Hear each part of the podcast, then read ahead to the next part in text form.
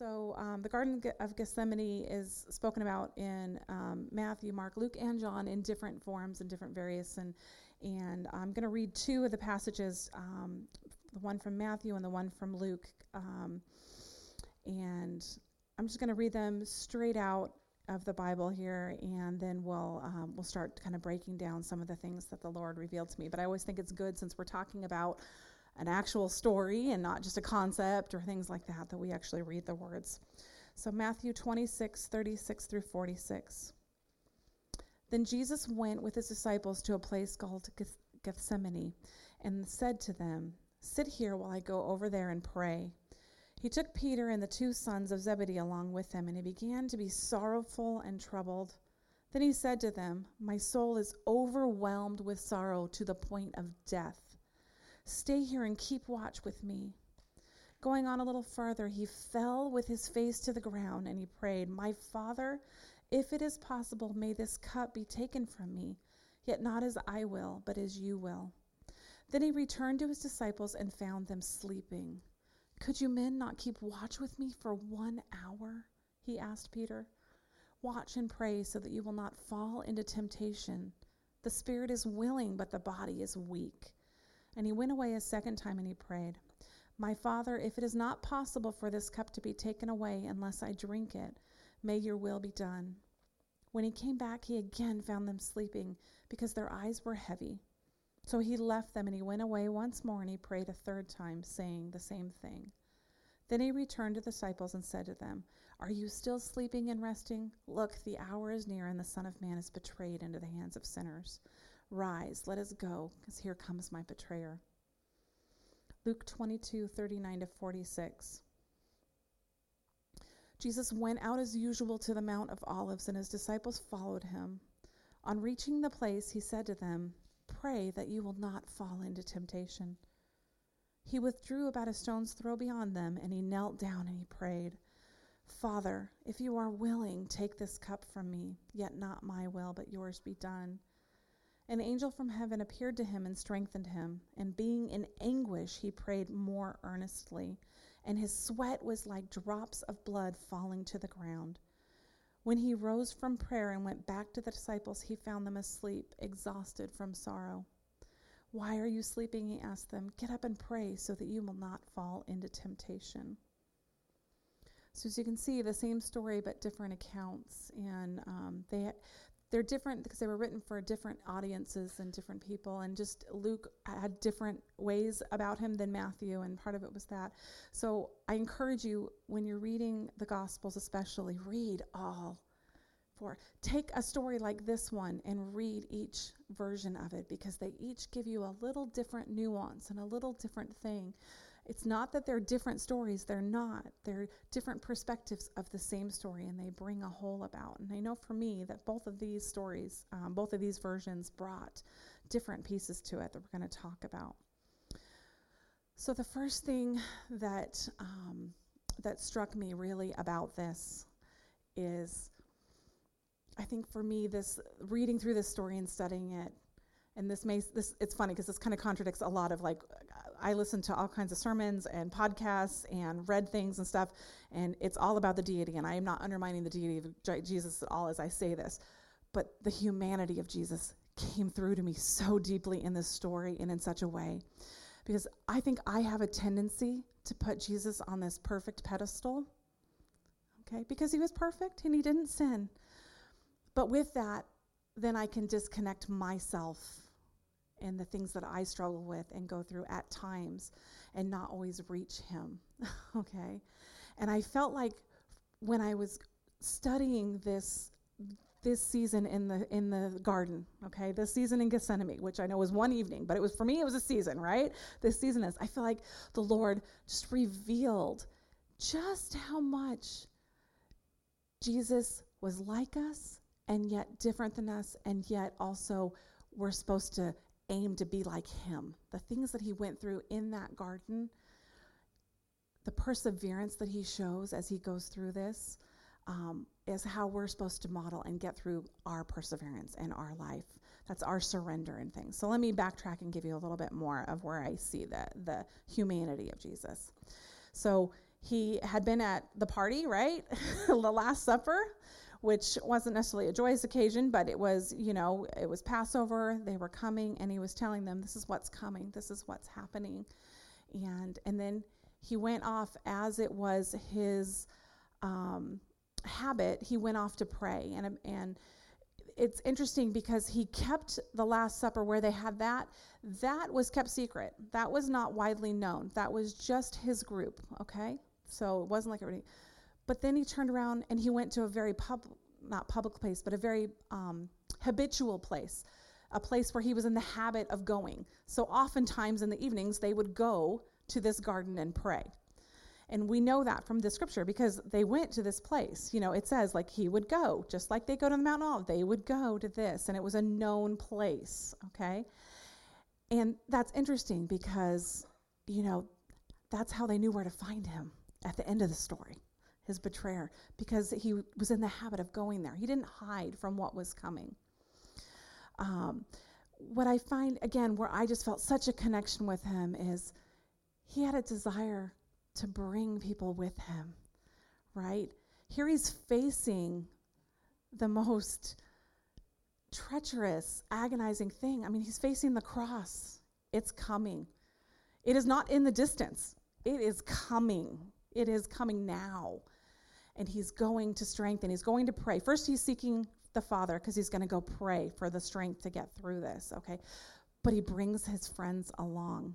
And I thought, wow, our God, we're made in the image of God, and God needs relationship. God desires relationship. He doesn't need us, but He desires us. He desires relationship. And I thought, how often do I go on my own?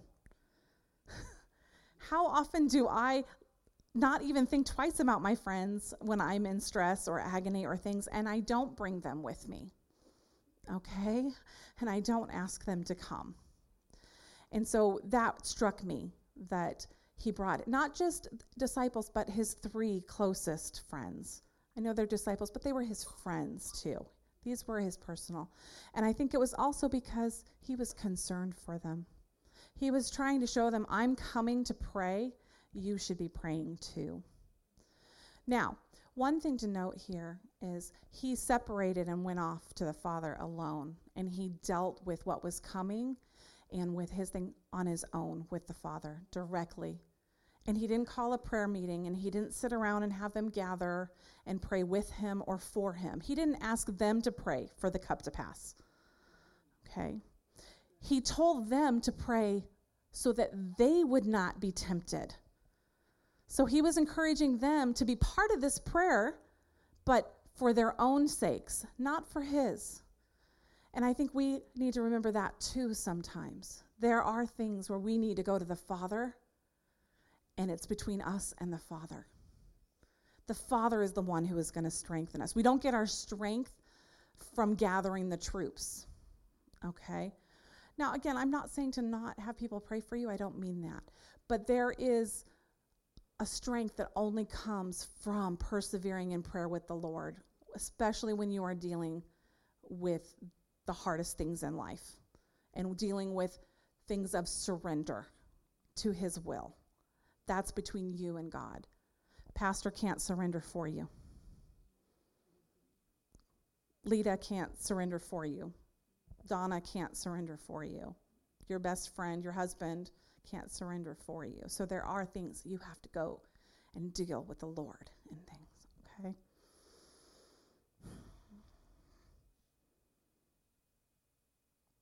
All right. So it says in here that he starts it off by saying, My soul is overwhelmed with sorrow to the point of death. That is strong. In Luke, it says he was bleeding, he's, um, he was sweating blood. That's an actual phenomenon. It doesn't happen very, very often, and it doesn't happen quite as extreme as what is described in Luke, where it was thick drops of blood.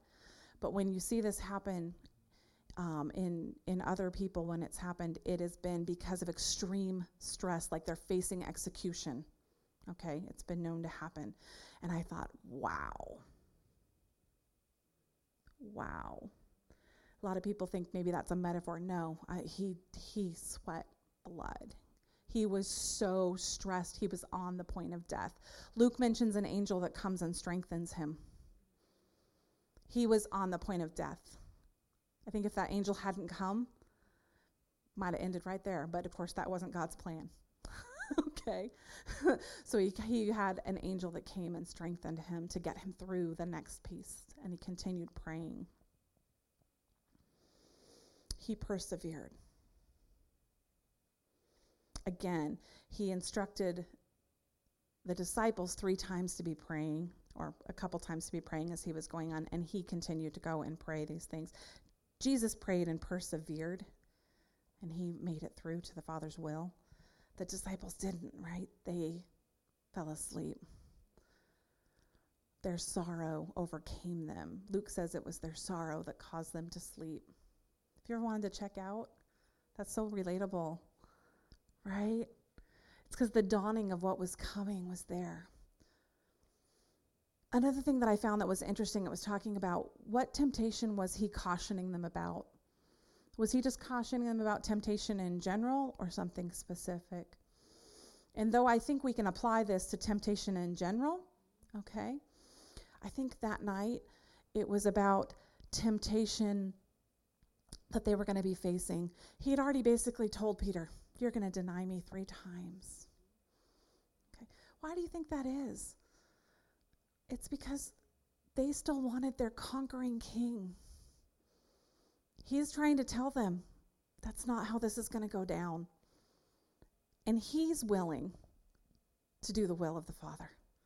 He's surrendering to the will of the Father, but they're struggling with surrendering to the will of Father. And that's the temptation I believe that he was telling them. Be praying. Be praying. And that story might have been a little different if they had prayed, if they had persevered in prayer and been able to resist the temptation. And so that's a caution to us. Persevere and pray so that we can go through and follow God's will for our lives and not follow God's will when it lines up with our own. See, they were having a hard time giving their Lord over to this, to the, to the cross. They were having a hard time with that. Not that I blame them. okay. So, the other things to think about when you think about Gethsemane and this, um, and again, him telling them that that prayer and his example of persevering in prayer, is these are the last words he spoke to them. These are the last instructions that he gave to those men. How important is that? You know, think about that. Final words when someone knows they're going, you know, they're leaving, even whether it's passing or whether you're just leaving, like, and you give those words of wisdom, you pass the mantle, you give those things. Okay, that's how important these words were, these instructions to them. So, the other thing where this really, really struck me and just hit me in a different way is um, the emotion that Jesus goes through in the garden again, I think for me, it's just really easy um, to just kind of read these stories, or read the things in the Bible, and to not fully digest them, and to not really dissect them and think about things. And um, we see emotion eh, from Jesus at certain points, but this is the first time we see real agony. We see anxiety. These are the things we don't like associate with Jesus, and yet we struggle with them on our, our own at times. I think this is one of those areas where when I'm dealing with something where I'm feeling anxious or dreading something or fearful about something, these are the hard these are the times when it's hard for me to relate to Jesus. Okay, but yet I look at the garden and he was in agony to the point of death of what he was facing. So then I started thinking, well, what was this about?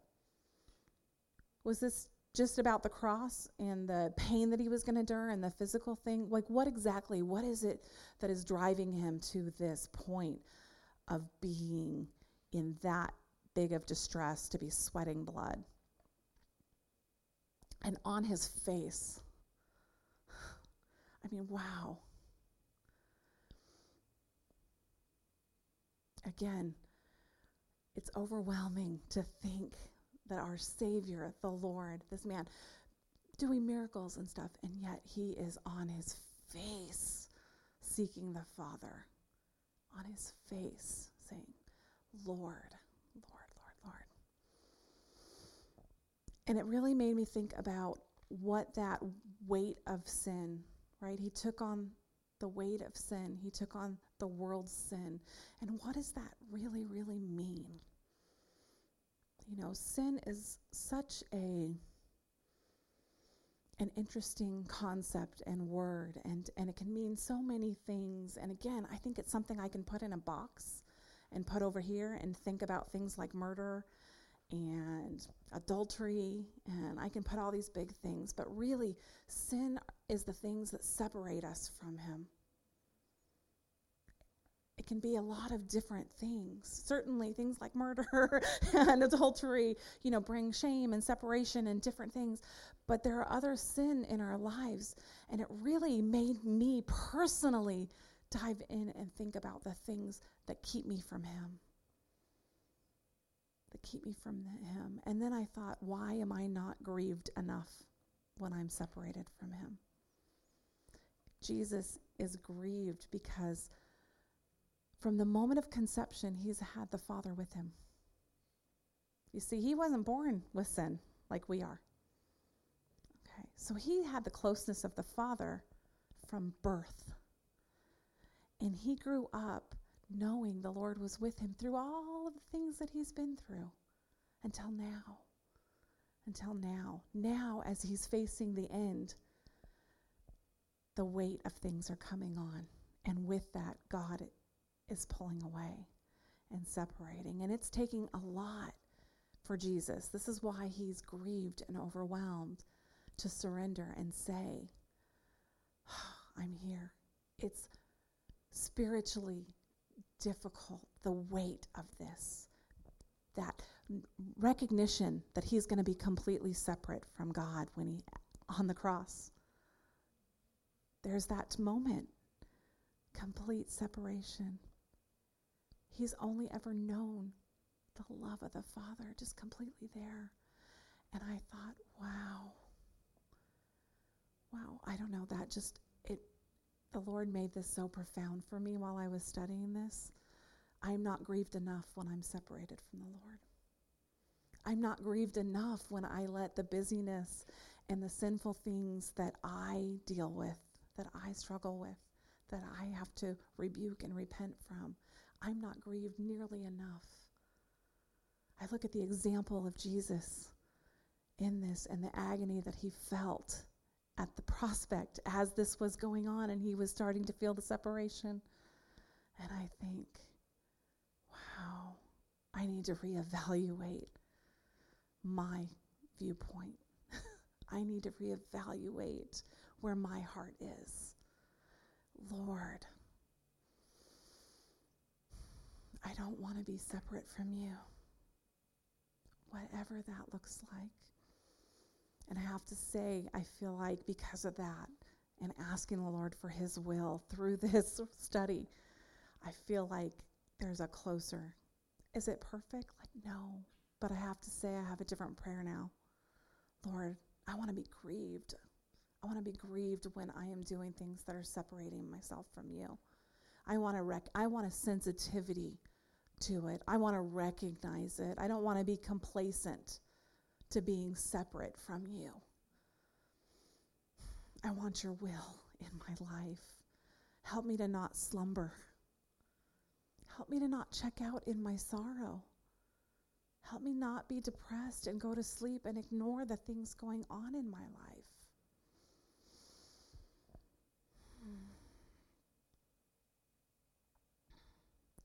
So I just want to clarify here.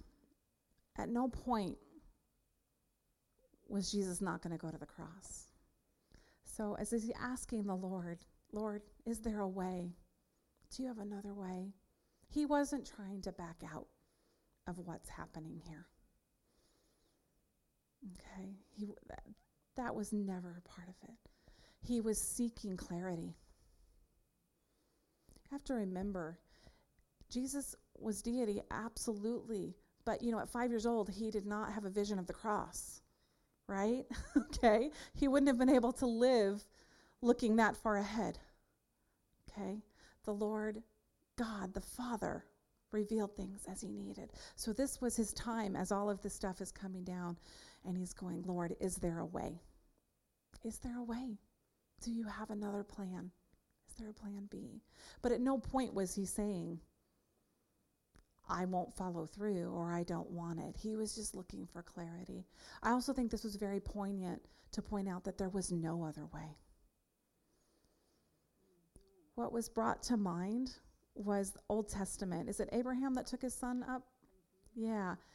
And think about it. He took his son up to sacrifice, and God made a way.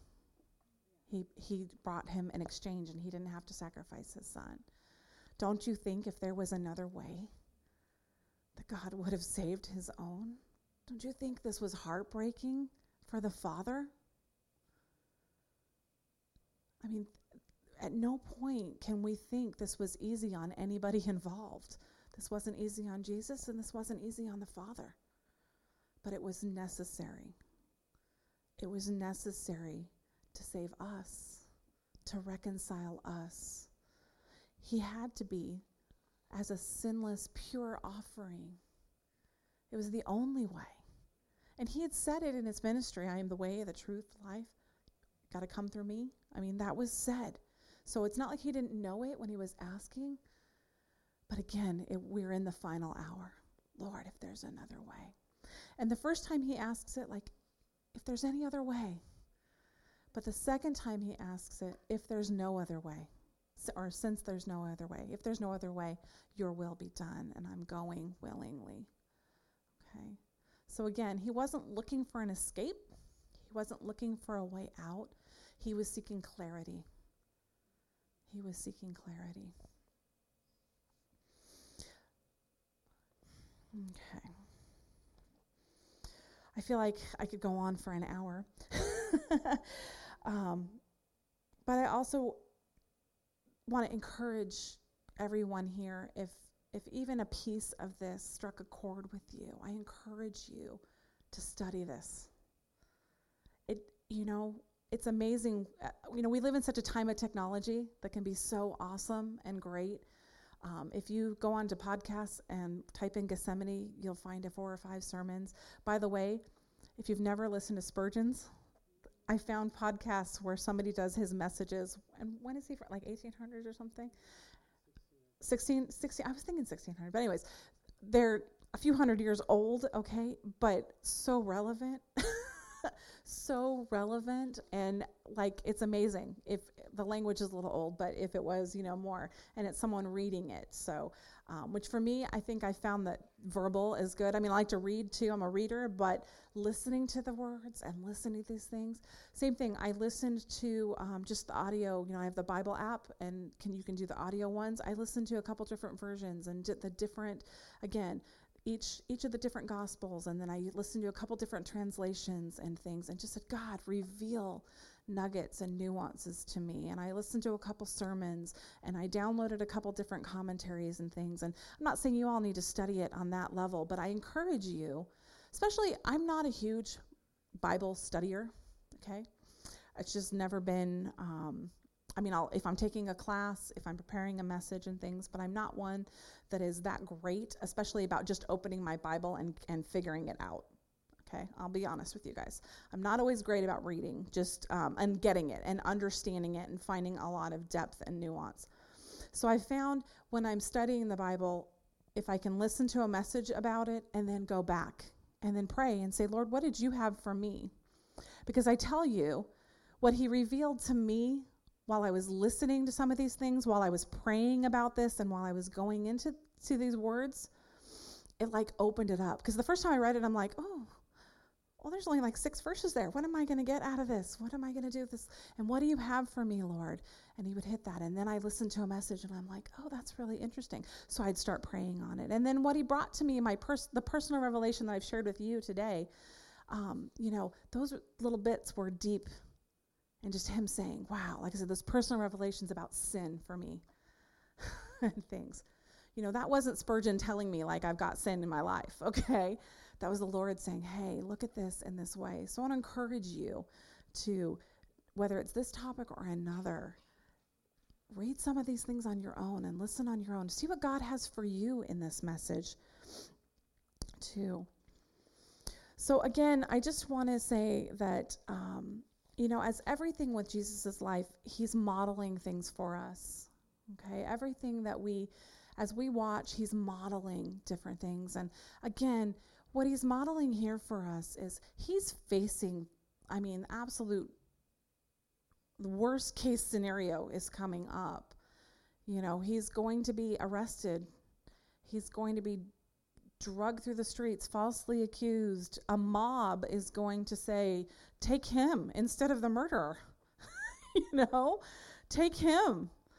And they're going to beat him and make fun of him and take him to the cross. I mean, I can't even imagine crucifixion, right? Okay, these are just things we can't even.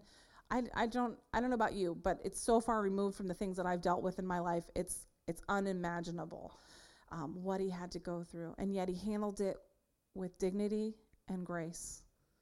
If you notice, when they came to arrest him, did he resist and fight? No, because he knew it was the Father's will.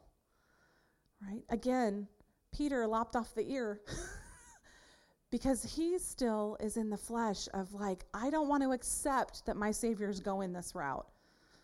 I want the conquering king. I want the hero. That's that's who I've been expecting to be the Messiah is the conquering king. I know that Jesus is the conquer is the is the Messiah, but I still want him to look this way. Okay? But Jesus on the other hand said, "Nope. They're here for me. You know, who are you here for? Yeah, that's me. No, I'm not going to sugarcoat it and I'm not going to lie to you and I'm not going to try and evade you. I'm right here where you could find me. Come on. Come on, Judas. What are you here for? Right? And then he went and basically he just took it. He didn't defend it. He didn't do anything because this was the Father's will. He knew this had to happen. He knew this had to happen. The one thing, as he talks about the cup passing and why that was, and again, that's just that so poignant of what exactly was that. It talks about the cup in the Old and the New Testament, the cup of wrath.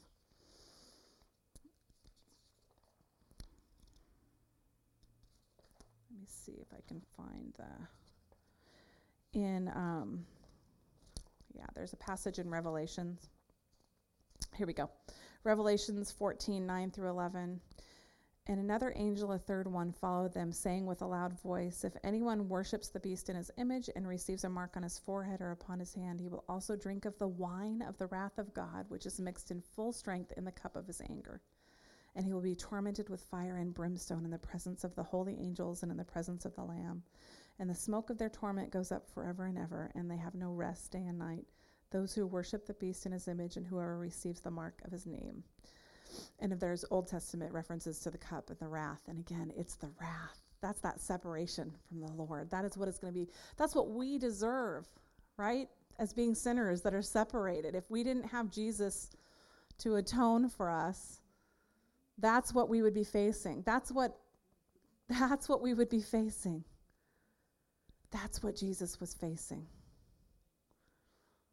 That's what he agonized over separation from the Lord, the cup of the wrath, the anger of his father that he had never known. That he had never known. But again, he models for us prayer. God, not my will, but your will. But your will. And the Lord followed through. An angel came and strengthened him. He was carried through, and he died on that cross with dignity. he handled it. There was no denouncing. There was no, never mind, I'm done. I don't want to do this. There was none of that. So for us, and even though his disciples in that in the garden did not pray and face it, we know that when he was resurrected, they were restored, right? And I bet that they learned to pray through it all. I bet that they learned how to resist temptation. We know that because we know what comes after. we know Acts. We know the, how the church was formed. We know all of those things. So that's where we're at today. We need to pray through everything. We need to stay in fellowship too. We need close friends. Not just close friends, but close friends who are like minded. Close friends who know the Father. It's great to have a big circle of friends, right? Jesus always had tons of people around, and then he had the 12, but he had a smaller group too. And I want to encourage you if you don't have close friends, pray. Lord, what's your will? Who do you have for me? Or if your close friends don't know God, aren't walking that life, Lord, is this who should be my best friend? Is this who is going to help carry me through? Is this who's going to tell me, pray through the temptation? Right? Sometimes our friends are not there to pray for us. Sometimes they're there to give us a word and say, You need to pray. You need to be on the face. Those are the kind of friends that we need. We need a friend like Jesus who's going to come and tell us, You need to pray through that temptation. You need to seek the Father. That's what Jesus was telling them as his friend. He was their Savior, certainly, but he was their friend. That's what I saw in the garden when, eh, about with those men. His heart grieved for them. He knew what was going to happen, but he wanted so much more for them. I think he was rooting for them. Can they just can they just do this? Come on, for an hour, you guys, for an hour. Can you just do th- do this and get through it and not have to go through the trial? I think he worried more for them and what they were going to face than what he was dealing with. So I want to encourage you Seek the Father in all things. Be ready to surrender to His will, whatever that looks like. And we can only know that if we go in prayer and we ask Him. Remember, Jesus kept asked three times until he had that full clarity and was ready to, to go, until it was time to go. I need that full clarity, Lord. I'm seeking you. I am seeking you, whatever you have, whatever your will is. And be willing. If you have friends in your life and the Lord is prompting you to speak into them, you know, if you know it's the Lord, encourage them. I think the Lord has something for you. Pray. Go seek the Lord on that. Have wisdom. You know, it's not things like pray, Dory, I know you're going to move to New Jersey next week. No, it's not things like that. It's you know, or I was trying to think what I was going to say.